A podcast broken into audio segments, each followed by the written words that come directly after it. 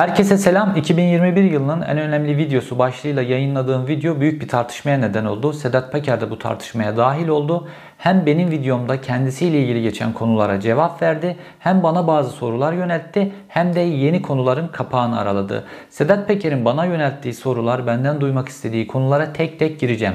Fakat aynı zamanda 2021 yılının en önemli videosu başlığıyla paylaştığım videodaki iki en önemli konuyla ilgili yepyeni bilgiler duyacaksınız. Yine dop dolu, yine bilgi dolu bir video ile karşınızdayım. Videoma 2021 yılının en önemli videosu başlığını koymuştum. Çünkü bu videonun içeriğinin Türkiye'nin yakın dönemi ve Türkiye'nin geleceği açısından ne kadar önemli olduğunu farkındaydım. Ve videonun yol açtığı tartışmalarda bunu doğrulamış oldu. Çünkü 2021 yılı Yüksek Askeri Şurası Türkiye'nin geleceğini şekillendirmesi açısından çok önemli ittifaklar ve çok önemli kararlar içermesine rağmen hiç konuşulmadı. Oysa ki son 10-15 yılın en önemli Yüksek Askeri Şurası diyebiliriz. Yüksek Askeri Şura ile ilgili onlarca analiz, tek tek kişilerle ilgili analiz yayınlayan mecralar bile mesela Oda TV 2021 yılı Yüksek Askeri Şurası'nın üzerini kapatıp hiçbir biçimde konuşmadılar. Çünkü çok büyük bir mutabakatın eseriydi 2021 yılı Yüksek Askeri Şurası. Ve Sedat Peker benim bu videoma bir tepki gösterdi ve esas olarak benim temel tezlerimden bir tanesini doğrulamış oldu. Ben Sedat Peker'in Erdoğan sonrasının alternatifleri olan Hulusi Akar ve Hakan Fidan'a hiç dokunmadığını, Türkiye'deki bütün güç odaklarına ve güçlü kişilere tek tek dokunurken bu iki kişiye hiç dokunmadığını bunların önünü otobana açtığını söylemiştim. Ve Sedat Peker'in benimle ilgili bana cevap verdiği tweet serisine bakarsanız bu tezimi doğruladığını, bu iki kişiyle ilgili son derece dikkatli, son derece saygılı konuştuğunu ve bu iki kişinin önündeki otobana bir şerit daha eklediğini görürsünüz. Ve üzerini örttüğü bazı konuları görürsünüz. Şimdi videomdaki en önemli konu bence Marmaris'te Tayyip Erdoğan'ı öldürmeye giden suikast timiydi. Şimdi videomla ilgili büyük bir tartışma patladı. İnsanlar benim kim olduğumu konuşuyorlar. Televizyonlar benimle ilgili yayın yapıyor. Ee, ondan sonra YouTube kanalları benimle ilgili yayınlar yapıyor. Web siteleri benimle ilgili yayın yapıyor. Sedat Peker'in bana verdiği cevaplarla ilgili yayınlar yapıyorlar. Fakat videomdaki bu en önemli konuyla ilgili kimse bir şey demiyor. Bu benimle ilgili yayın yapan, benimle ilgili iddialarda bulunan televizyon kanalları ve YouTube kanalları beni arayıp ya yayına çıkar mısın, bununla ilgili bir şeyler der misin de demiyor. Normalde gazetecinin Cinin birinci refleksidir. Hemen muhataplarından birini arasın. Sedat Peker telefonlara bakmıyor, çıkmıyor. Ben gazeteciyim, her yere konuşurum ama yok. Beni de aramıyorlar. Çünkü bunlar acayip tehlikeli konular. Videomda bahsettiğim konular özellikle de Marmaris meselesi. Hatta Tayyip Erdoğan'ın kendisi bile bu konunun üzerine gitmekten korkuyor. Birazdan anlatacağım. Şimdi bu Marmaris meselesini çok kısaca özetleyeyim. Uzun halini izlemek isteyenler bir önceki videoma bakarlar. Gazeteci Merdan Yanardağ şöyle bir konuyu gündeme getirmişti. Bunu kitabında da yazmış. Merdan Yanardağ diyor ki 15 Temmuz'da zaten cemaatten kurtulunacağı netti. Ve bu cemaatten kurtulurken aynı zamanda Tayyip Erdoğan'dan da kurtulabilir miyiz diye Genelkurmay ve MİT'te bir kanaat oluştu. Ve Genelkurmay ve MİT'in öğlen saatlerinde her şeyden haberdar olmalarına rağmen saatler boyu tepkisiz kalmalarının sebebi acaba bu fırsattan istifade Tayyip Erdoğan'dan da kurtulabilir miyiz şeklinde kanaat ediyor. Fakat Merdan Yanar'dan anlatmadığı bir konu var. Bu kanaatle ilgili bir aksiyon da yapıldı. O aksiyon neydi? Marmaris'e Tayyip Erdoğan'ı öldürmek üzere gönderilen bir tim var ve bütün delilleri, uçuş kayıtları ortadan kaldırılan bir tim var. Normalde Tayyip Erdoğan'ı ortadan kaldırmak ve suikast düzenlemekle ilgili yargılanan, mahkum edilen, müebbet yiyen Gökhan Sönmez Ateş, General Gökhan Sönmez Ateş ve onun timi var.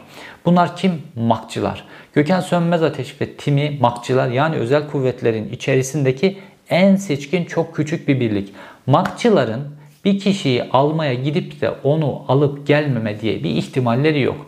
Polis, asker, özel harekatçı bunların hiçbirisi dayanamaz onların karşılarında. Çünkü bu konuyla ilgili mükemmel eğitimliler, refleks artık her şey. Fakat Gökhan Sönmez Ateş'in ve timi orada bayrak direği gibi saatler boyu bekletiliyor sabaha kadar. Onlar Erdoğan almaya gönderilmiyor. Fakat başka bir tim harekete geçiyor ve Tayyip Erdoğan'ı öldürme motivasyonuyla polislerle de çatışmaya girme girmeyi göze almışçasına gidiyor fakat eli boş dönüyor. Bu tim eli boş dönünce bu timle ilgili bütün uçuş kayıtları ortadan kaldırılıyor. Ve General Gökhan Sönmez Ateş de hep bunu söyledi. Dedi ki bizi hareket ettirmediler. Evet ben darbeciyim bunu kabul ediyor. Fakat bizi hareket ettirmediler. Bize bu kumpası Türk Silahlı Kuvvetleri'nin içerisinde kuran kim? Hangi komutanlarımız? Fakat bizi hareket ettirmezken burada böyle bir tim gönderdiler. Ve bu, biz normalde Erdoğan'ı alıp Akıncılara götürmekle görevliydik. Bizi orada saatler boyu bekletirken bu tim gitti. Fakat bu timle ilgili hiçbir şey konuşulmuyor derken Gökhan Sönmez Ateş'in cezaevindeki koğuşunun üstünden e, koğuş avlusunun içerisine bir kurşun düştü.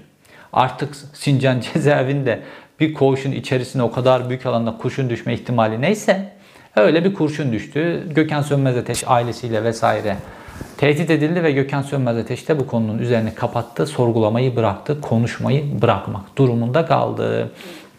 Şimdi gelelim yeni bilgilere. İlk defa duyacağınız bilgilere.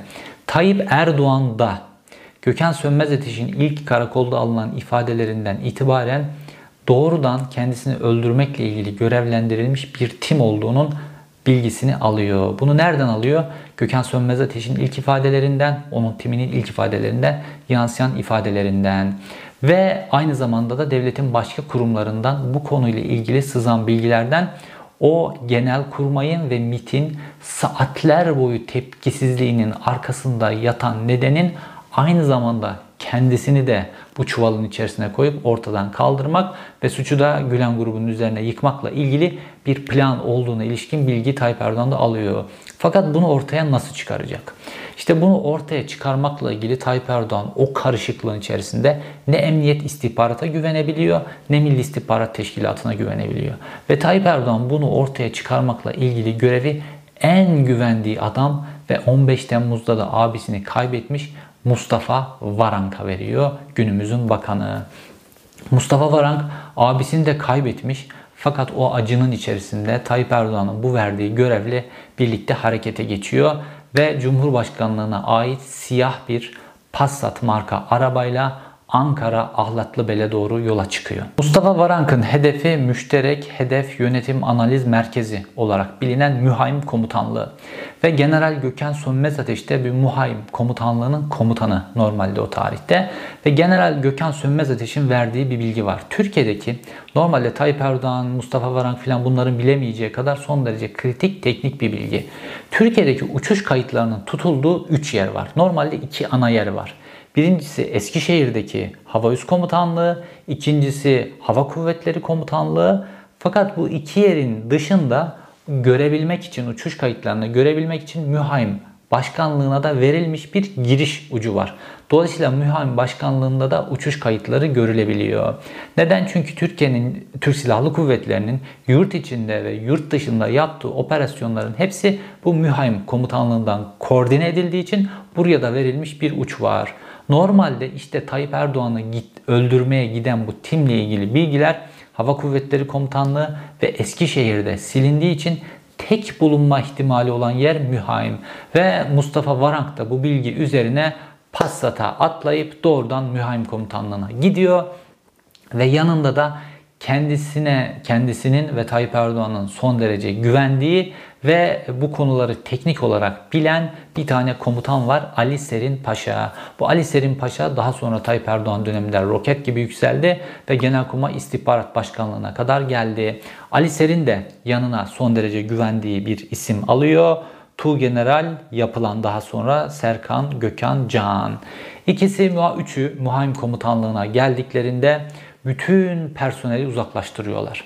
Normalde Mustafa Varank'ın oraya geldiğine, oradaki bütün faaliyetlerine o gün orada görevli 50-60 tane subay, subay şahit. Bununla ilgili savcılar çağırıp bunların ifadelerini alabilirler. Ama yapmazlar ayrı konu. Ve Mustafa Varank ve yanındaki iki komutan o timin uçuş izlerini arıyorlar. Fakat o timin uçuş izlerine ilişkin hiçbir bilgi orada da bulunamıyor. Normalde Türk Silahlı Kuvvetleri'nde bir uçuş kaydını silebilmek ancak Genelkurmay Başkanı o dönem Hulusi Akar, Hava Kuvvetleri Komutanı o dönem Abidin Ülal bunların ikisinin emriyle olabilir ya da Sizin TSK içerisinde öyle bir organizasyonunuz vardır ki alt seviyede bu timin uçuş kayıtlarını silebilecek kapasiteniz vardır. İşte bu kabiliyette sadece Sedat Peker ve onun arkasındaki kuvvette var. Ve Mustafa Varank oradan eli boş dönüyor. Daha sonra bu timle ilgili Tayyip Erdoğan ve çevresinin bu tim ve bu timin arkasındaki kuvvetle ilgili araştırmaları devam ediyor. Fakat bir noktadan sonra bunu bırakıyorlar. Biz buna özel sendromu diyoruz. Turgut Özal da kendisine suikast düzenleyen Kartal Demirağ'la ilgili konuyu araştırmak, ortaya çıkarmak için üzerine çok yüklenmişti. Fakat bir noktadan sonra Kartal Demirağ'ın arkasındaki güce ulaştığında Turgut Özal kendisini geri çekmişti. Hani şu Mehmet Ağar'ın meşhur lafı var ya tuğlanın birisini çekerseniz bütün duvar yıkılır diye o noktaya gelmişti Turgut Özal ve geri çekilmişti ve Tayyip Erdoğan da bu konuda artık geri çekiliyor. Çünkü bu konunun daha fazla üzerine gitmek şu an kendisinin o an daha doğrusu ve şu an belki de ittifak içerisinde olduğu kuvvetlerle olan ittifakını parçalayacak bir bilgi. Fakat Tayyip Erdoğan özellikle 15 Temmuz sonrası o ittifaka muhtaç olduğu için o ittifakı parçalamak istemiyor.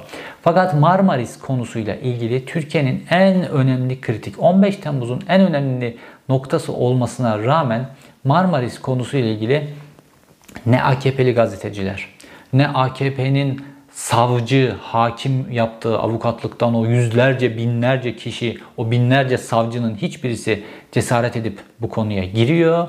Ne AKP'li siyasiler bu konuya giriyor ne de 15 Temmuz'la ilgili her şeyi ortaya çıkarmaya çalıştığını söyleyen kişiler bu konunun içerisine giriyor. giriyor. Çok az birkaç kişi bu suikast timiyle ilgili meseleyi ortaya çıkarmaya çalışıyor. Fakat ayrıca ortaya dökülen şöyle de enteresan bir bilgi var. Şimdi 15 Temmuz'da Tayyip Erdoğan'ı enforme eden ve kurtaran kişilerden bir tanesi Ümit Dündar. Dönemin Kara Kuvvetleri Komutanı ve işte Tayyip Erdoğan'a garanti veriyor. İstanbul'a gel, İstanbul'a iniyor. Şimdi Ümit Dündar'la Devlet Bahçeli'nin ilişkisi son derece net.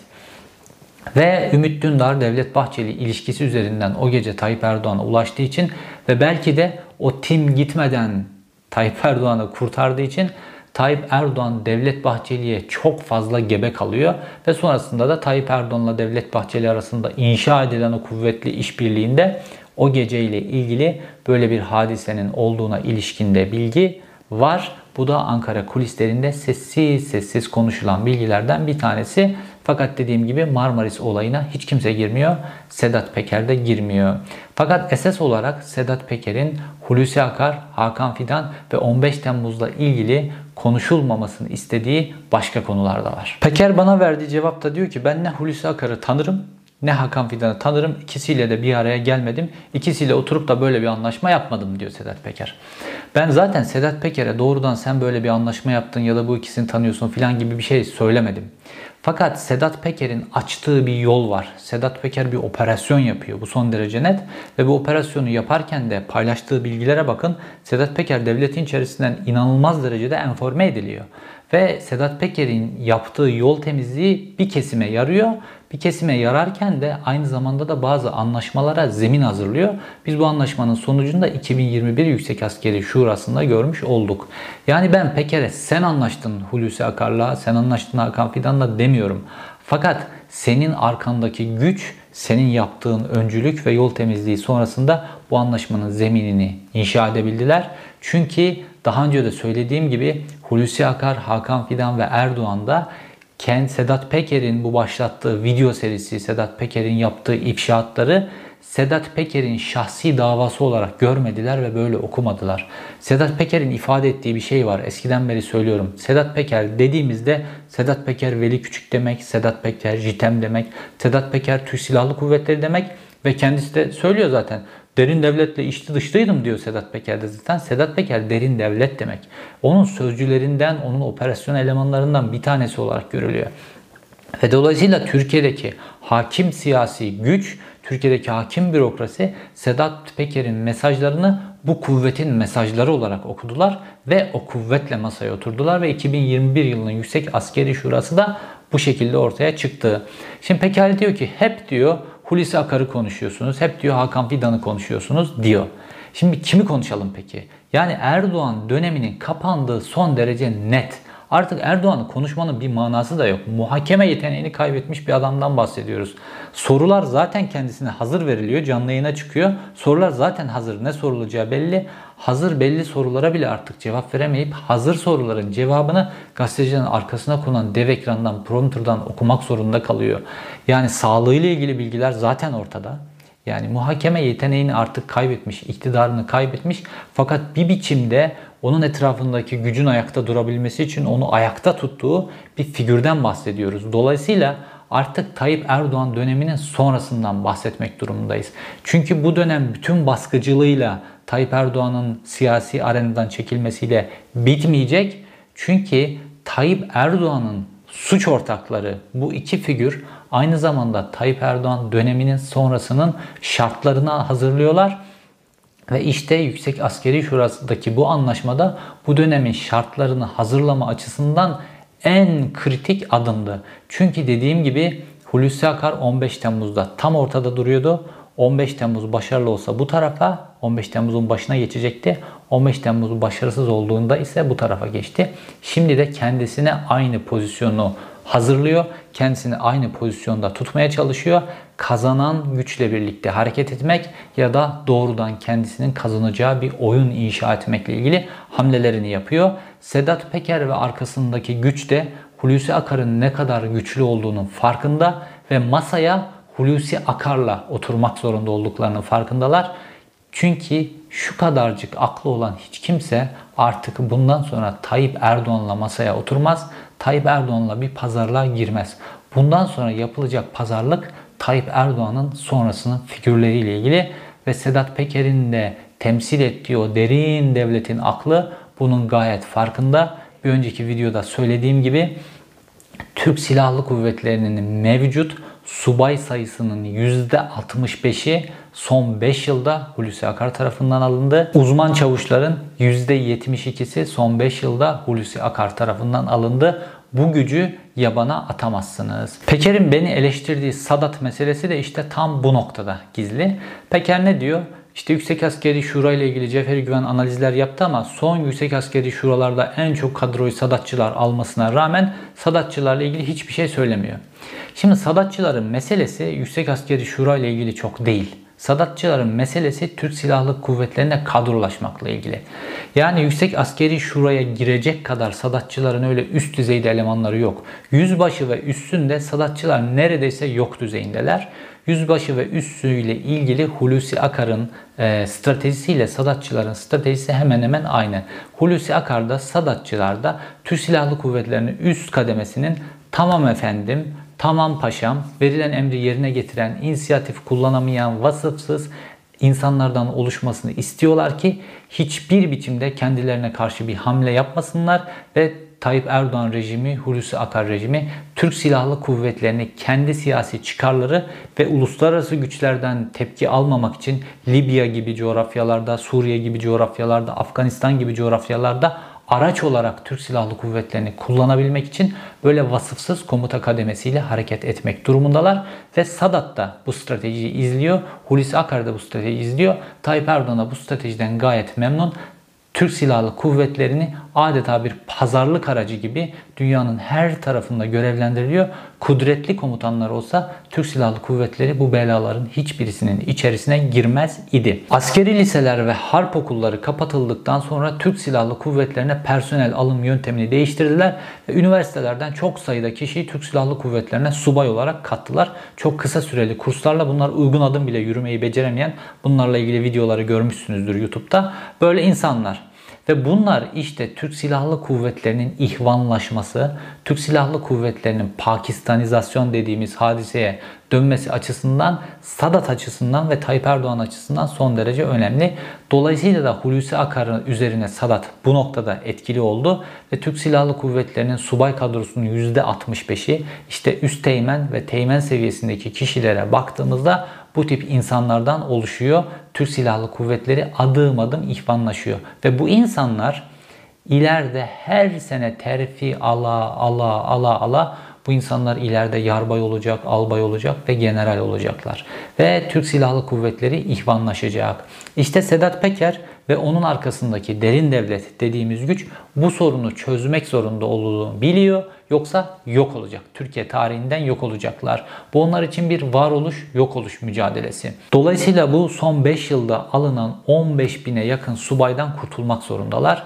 Fakat bu normal biçimde olması mümkün değil. Bu insanlar sonuçta devletin legal olarak önlerine koyduğu sınavlarla, şunla bunla filan ya da personel alım yönetmeliği artık neyse onlarla göreve girmiş biçimdeler. Hukukla bu kadar adamdan kurtulmak mümkün değil.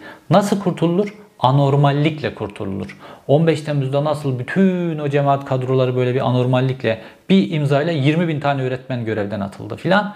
Böyle bir anormallikle aynı zamanda kurtulabilirsiniz. İşte derin devletin bu anormalliğe ihtiyacı var. Ve Sedat Peker bu anormalliği inşa etmekte son derece etkin. Günümüzün mücadele yöntemlerini kullanıyor. Medyayı kullanıyor, sosyal medyayı kullanıyor ve sokaktaki adamlardan daha etkili bir mücadele yöntemi ve bununla ilgili bir alan oluşturuyor. Kendisine Sedat Peker. Ve bu adamları, bu anormalliği oluşturduklarında bu adamları bir gecede bir imzayla bunların hepsini Türk Silahlı Kuvvetleri'nden temizlerler ve kendilerinin istediği gibi bir yapı kurarlar. Yeniden Türk Silahlı Kuvvetleri'nden yeniden bir personel alım yönetmeliği belirlenir ve yeniden insanlar alınır Türk Silahlı Kuvvetleri'ne. Aslında Tayyip Erdoğan diploması sahte olduğu için sahte diplomalı birinin attığı imzaların hepsi de tartışılır. Belki de bütün bu Türk Silahlı Kuvvetleri'ndeki anormalliklerde Türkiye'ye getirilen bu anormal yasalar filan Bunların hepsi de hukuk içerisinde son derece kolay biçimde halledilir. Bu sahte diploma üzerinden. Bu da başka bir tartışma konusu. Hulusi Akar'la Hakan Fidan'ı tanımıyorum meselesi de bana biraz ilginç ve şüpheli geliyor doğrusu. Çünkü 15 Mayıs 2020'de ben bir video çekmiştim. O zaman Sedat Peker daha yeni Balkanlara çıkmış ve daha yeni yeni birkaç tane video yayınlayıp Berat Albayrak konusuna yeni yeni girmeye başlamıştı. Ve ben 15 Mayıs 2020'deki videomda Süleyman Soylu Sedat Peker'i kurtardı. Berat Albayrak çıldırdı. Başlığını vermiştim ve içerikte bu şekildeydi. Benden 5 gün sonra 20 Mayıs 2020'de Sedat Peker bir video çekti. Dedi ki ben beni böyle Süleyman Soylu kurtarmış diyorlar. Ben Süleyman Soylu'yu tanımam etmem hiçbir ilişkim yok dedi. Şimdi bu Sedat Peker bir savaş veriyor kendisine göre. İşte ailesini kurtarmaya çalışıyor, kendisini kurtarmaya çalışıyor, geleceğini, mal varlığını, o bu neyse. Dolayısıyla taktiksel olarak böyle bir şey söylemiş olabilir. Çok önemli değil. Gerçi Sedat Peker'i sevenler o zaman beni gömdüler ama küfür kıyamet. Alıştık sürekli çukurlardan çıkmaya, sürekli gömülmeye. Neyse. Şimdi de böyle bir şey söylüyor. Fakat aradan bir yıl geçtikten sonra Sedat Peker'in kendisi Süleyman Soylu ile ne kadar samimi olduğunu, onun bütün siyasi hayatını neredeyse inşa ettiğini, bütün ilişkilerini falan kendisi ortaya döktü. Fakat bir yıl sürdü o gerçeklerin açığa çıkması. Şimdi de Sedat Peker bir şey söylüyor. İşte burada oyunun alanını değiştiriyor ve aslında dayak attığı alanı gözden kaçırıyoruz. Sedat Peker pazarlık meselesini konuşuyor.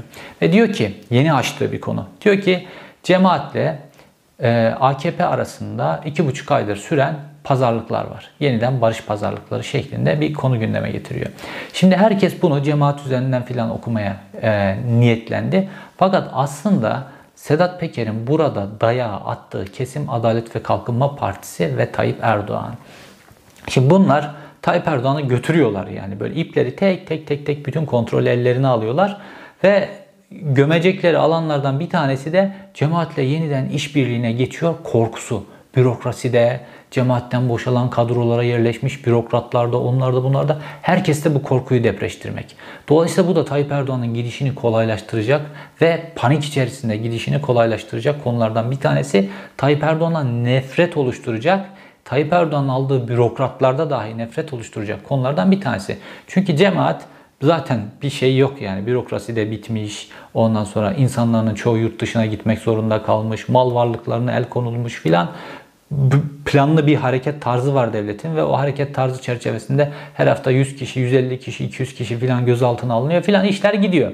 Süleyman Soylu diyor ki işte 500 bin kişilik bir soruşturma listemiz var diyor. Daha 100-130 bin kişiyi soruşturmadan geçirmişler. Gidiyor o liste o şekilde. Dolayısıyla cemaatin burada yiyeceği yeni bir dayak yok zaten. Cemaat zaten dayağını yemiş. Türkiye'de şeytanlaştırılmış. Türkiye'de de bir kesim şeytanlaştırıldığında bunlar özellikle Rumlarda, Ermenilerde filan görülebilir.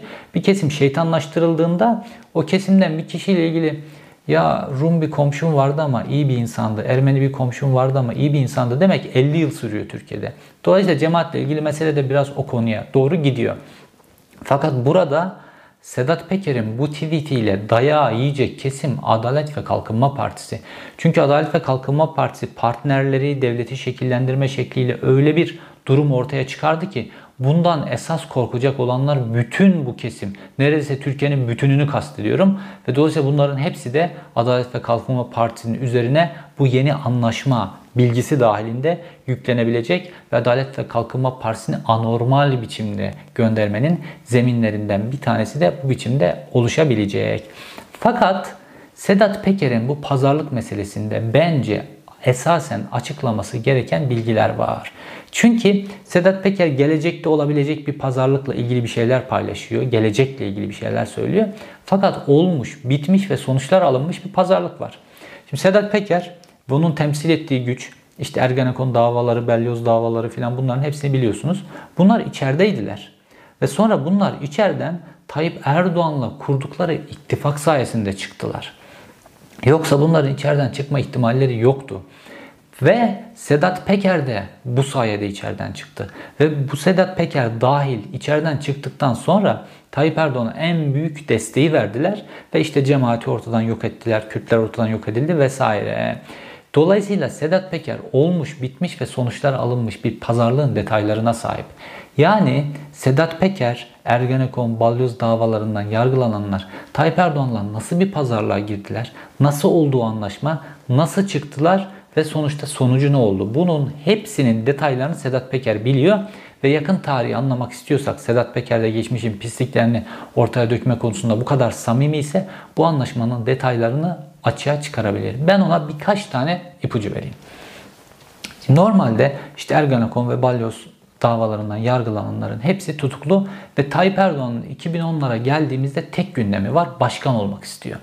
Ve Tayyip Erdoğan'ın bu başkan olma niyetini de en iyi bilenlerden bir tanesi Gülen grubu. Çünkü Tayyip Erdoğan'la o güne kadar çok sıkı işbirliği içerisinde oldukları için bu niyetlerini biliyorlar. Fakat Tayyip Erdoğan'ı da aynı zamanda tanıyorlar. Özellikle güvenlik bürokrasisi Tayyip Erdoğan'ı çok iyi tanıyor ve Tayyip Erdoğan'ın başkan olması durumunda ortaya çıkabilecek riskleri Gülen grubu gayet iyi biliyor. Fakat Tayyip Erdoğan'ın bu amacını gerçekleştirebileceği iki kesim daha var. Biri Kürtler, ikincisi kendine yol verecek derin devlet, devlet artık ne derseniz o. Şimdi Kürtlerle ilgili de bu derin devlet kısmıyla ilgili de planı Tayyip Erdoğan başat olarak yürütüyor. Ve fakat o ana kadar da cemaat üzerinde çok aşırı biçimde gitmiyor. Şimdi bu 2010 yılından itibaren başlıyor ve bu pazarlığın ana noktasındaki bu iki grupla ilgili pazarlığın ana noktasındaki kişi de Hakan Fidan. Çünkü 2010 yılında Hakan Fidan Milli İstihbarat Teşkilatı Başkanı oluyor. Şimdi baktığımızda Tayyip Erdoğan'ın başkanlığını evet diyecek kim? Abdullah Öcalan. Ve Abdullah Öcalan'ın İmralı, İmralı tutanaklarına baktığınızda biz Tayyip Erdoğan'ın başkanlığına okey diyoruz diye İmralı tutanaklarında zaten var. Diğer ki kesim derin devlet dediğimiz bu Ergenekon ve Balyoz tutuklularının serbest bırakılmasıyla ancak anlaşılabilecek kesim. Ve orada da Tayyip Erdoğan Milli İstihbarat Teşkilatı'na geldiğinde derin devletin kalbi MIT. MIT'teki bir grup yani esas olarak. Ve baktığımızda Hakan Fidan MIT müsteşarı olduktan sonra bu grubu, bu grupla MIT içerisinde anlaşıyor ve bu gruptan insanları Milli İstihbarat Teşkilatı'nın en kilit noktalarına getiriyorlar. Buna isimlerini tek tek verebilirim ama MIT personelinin isimlerini açıklamak suç olduğu için vermiyorum bunların isimlerini. Dolayısıyla ittifakın bir ayağını, devletle ittifakın bir ayağını MIT'in içerisinde o görevlendirmelerle Hakan Fidan inşa ediyor ve o ilerlemeye başlıyor. Diğer taraftan da yine APO ile görüşmeleri Hakan Fidan ve onun ekibi yürütüyor. Oradan da inşa ediliyor. Bu iki grupla da işbirliği yavaş yavaş artıyor. İşbirliği arttıkça da işte cemaatle olan işbirliği aşağı iniyor. 2011, 2012, 2013'te savaşa dönüşüyor. Artık iyi iş. Fakat oyunu bozanlar var. Oyunu bozanlardan bir tanesi Selahattin Demirtaş. Selahattin Demirtaş Tayyip Erdoğan'ın başkan olmasına karşı ve Demirtaş'ın oluşturduğu fenomen de öyle bir noktaya geliyor ki o çözüm sürecinin öngörülemeyen oluşturduğu güzel atmosfer de tabii normal liderleri ön plana çıkaran bir atmosfer. Anormalinin içerisinde Abdullah Öcalan önemlidir. Ama normalleşirse atmosfer Selahattin Demirtaş gibi siyasetçiler önemli olur. Ve o çözüm süreci de öngörülemez bir ters etki Tayyip Erdoğan açısından Selahattin Demirtaş'ı önemli bir konumaya getiriyor. Ve Demirtaş da Tayyip Erdoğan'ın tek adam olduğunda yol açacağı tehlikeleri gayet iyi görüyor. Ve Demirtaş işte meşhur sloganıyla seni başkan yaptırmayacağız sloganıyla ortaya çıkıyor.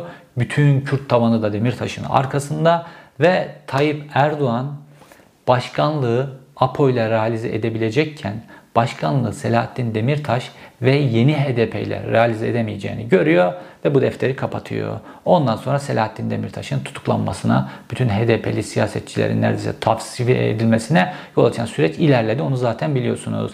Ve anlaşma derin devlet üzerinden yürüdü ve Milliyetçi Hareket Partisi ile Tayyip Erdoğan arasındaki ittifak kuruldu. Ondan sonra da bu ittifakın adım adım Tayyip Erdoğan'a başkanlığı nasıl altın tepside sunduğunu ve bunun karşılığında da kendi alacağı şeyleri aldıklarını gördük.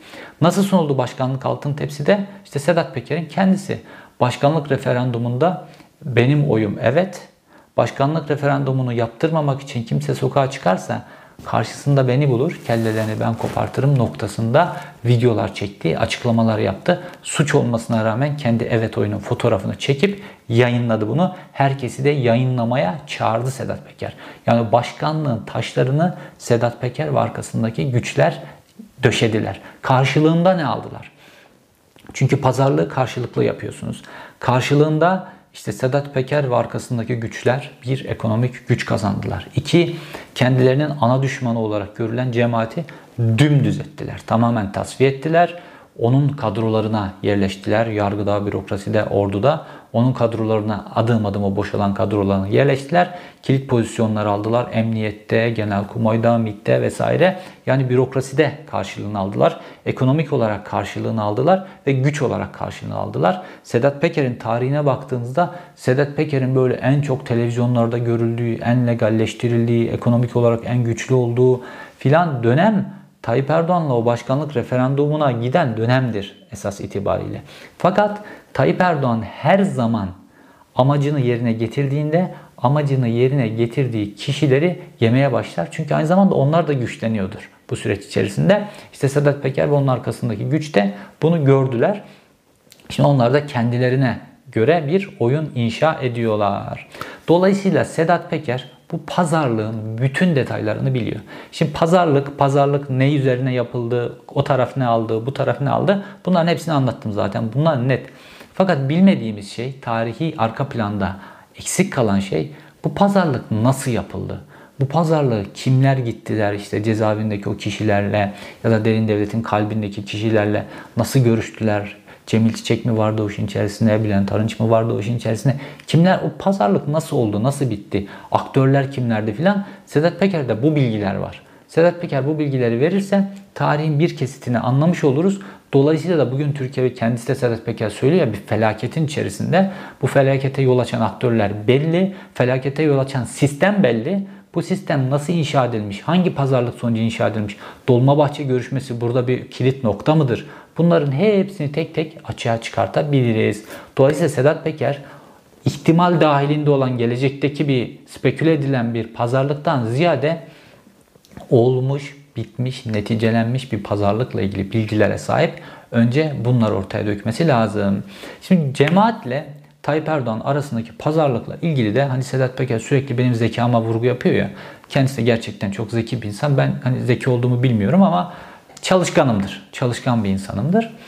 Şunu anlamıyorum. Yani pazarlıkta bir şeyler verilmesi lazım karşılıklı. Şu an cemaatin verecek neyi var? Bürokrasi de bitmiş. Malına, mülküne, zenginlerinin hepsinin malına el konulmuş. İnsan kaynağının birçoğu ülkeyi terk etmek zorunda kalmış. Halkın gözünde şeytan, şeytanlaştırılmış. Şimdi bu ne verecek bu cemaat Tayyip Erdoğan'a? Hani pazarlıkta karşılıklı bir şey verilir. Ama ulusalcıların, e, Avrasyacı dediğimiz grubun pazarlıkta verecekleri ve alacakları şeyler hala var. Ve Tayyip Erdoğan'la niye pazarlık yapsın diye. Tayyip Erdoğan devri bitmiş. Adam soruya cevap veremiyor. Muhakeme yeteneğini kaybetmeye başlamış. Prompter'dan, hazır soruya prompter'dan cevap veriyor. Bu adamla kim pazarlık yapar? Hangi aklı başı? Tayyip Erdoğan devri bitmiş. Pazarlık yapacaksanız Tayyip Erdoğan sonrasının aktörleriyle yapacaksınız. Hulusi Akar Hakan Fidan. Ve şimdi bu ikisiyle pazarlık yapan kim? İşte Sedat Peker'in arkasındaki güç. Derin devlet mi artık dersiniz, Avrasyacılar mı ne derseniz Onlar pazarlık yapıyorlar ve Hulusi Akar ve Hakan Fidan'ın da bunlarla pazarla oturduğunu görüyoruz. Nereden? Yüksek Askeri Şura kararlarından. Yüksek Askeri Şura'da sadece şu örneği vereyim size. Bu yıl 37 kişi albay oldu. Hani o meşhur liste var ya Hulusi Akar'ın 1500 tane Avrasyacı e, subayı tasfiye listesi var ya Hulusi Akar'ın. Bu 37 albaydan 33 tanesi o listedeki isimler. Pazarlıktaki başarıyı görüyor musunuz? 37 albaydan general olan 33 tanesi sözde Hulusi Akar'ın tasfiye edeceği o 1500 kişilik Avrasyacı Ulusalcı subay listesindeki insanlar. Anlaşma net. Yani Sedat Peker ve arkasındaki güç de Tayyip Erdoğan'la değil, Tayyip Erdoğan'ın sonrasındaki figürlerle anlaşma yapılması gerektiğini biliyor ve ona göre anlaşma yapıyorlar. Fakat bu Türkiye'yi bir noktaya götürecek. Eğer Tayyip Erdoğan sonrasının figürleri bu iki, iki kişiden biri olursa ülkenin başına bunlar gelirse Tayyip Erdoğan'ı da mumla ararsınız. Çünkü artık Pakistanlaşma tamamen oturmuş olur. Bundan sonra Türkiye yoluna Pakistan gibi devam eder. Ben bu iki figürün ve bu benzer figürlerin üzerine gitme sebeplerinden bir tanesi de bu. Tayyip Erdoğan dönemi öyle böyle kapanıyor. Fakat suç ortakları var ve bu suç ortakları Türkiye'nin geleceğinde olmasın. Bu suç ortakları da Tayyip Erdoğan'la eşit derecede suçlular ve bunlar da Tayyip Erdoğan'la eşit derecede hesap vermek zorundalar. Türkiye'de Tayyip Erdoğan'ın gidişi normal olmak zorunda. Tayyip Erdoğan'ın gidişi normal olursa o zaman bütün o geçmişin suçları ve aktörleri o zaman hukuk önünde hesap verme ihtimalleri var. Seçim olmalı. Meral Akşener mi seçilir? Ekrem İmamoğlu mu? Mansur Yavaş mı? Kemal Kılıçdaroğlu mu? Ya da başka biri.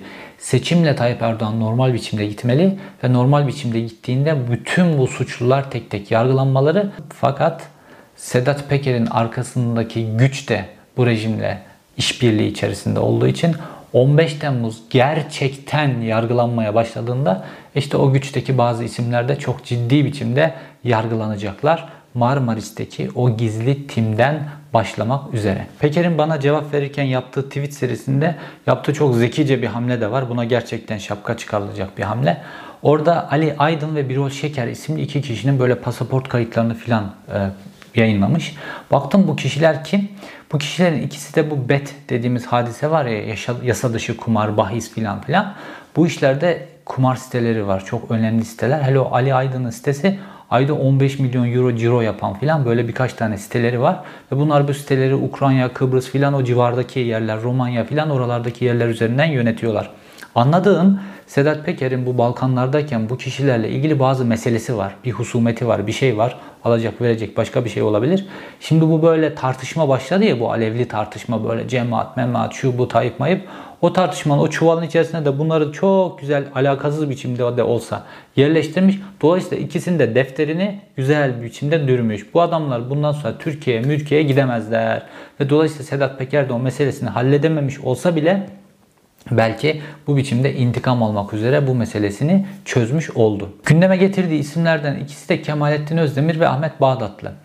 Ahmet Bağdatlı'ya baktım işte sosyal medyaya da çok düştü. Adam Almanya'da kasaplık yapıyormuş. Şimdi bir kasap dükkanı işletiyor. Etmet meselesi filan. Hatta Sedat Peker et gönderebilirim isterse filan gibi espri filan da yapmış.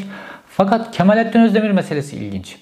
Şimdi nedense hep bu Kemalettin Özdemir meselesi konuşuluyor. Hiç Adil Öksüz meselesi konuşulmuyor. Az önce dedim ya hep bir şeyi konuşturarak başka bir şeyin üstüne örtüyorlar. Ya esas adam Adil Öksüz fakat tıpkı bu Marmaris olayında olduğu gibi Adil Öksüz'ü konuşturmamak için de Türkiye'de neredeyse mütabakat var. İktidarından muhalefetine işte derin devletinden demokrat yazarlarına kadar kimse bu adil öksüzü bir türlü konuşmuyor. 15 Temmuz'un en kilit isimlerinden biri fakat üzerine beton dökmekle ilgili neredeyse bir ittifak var. Tıpkı bu Marmaris hadisesinde olduğu gibi. Adil Öksüz'ün kurtarılışı diye çok güzel bir video yapmıştım. Onu izlemenizi tavsiye ederim.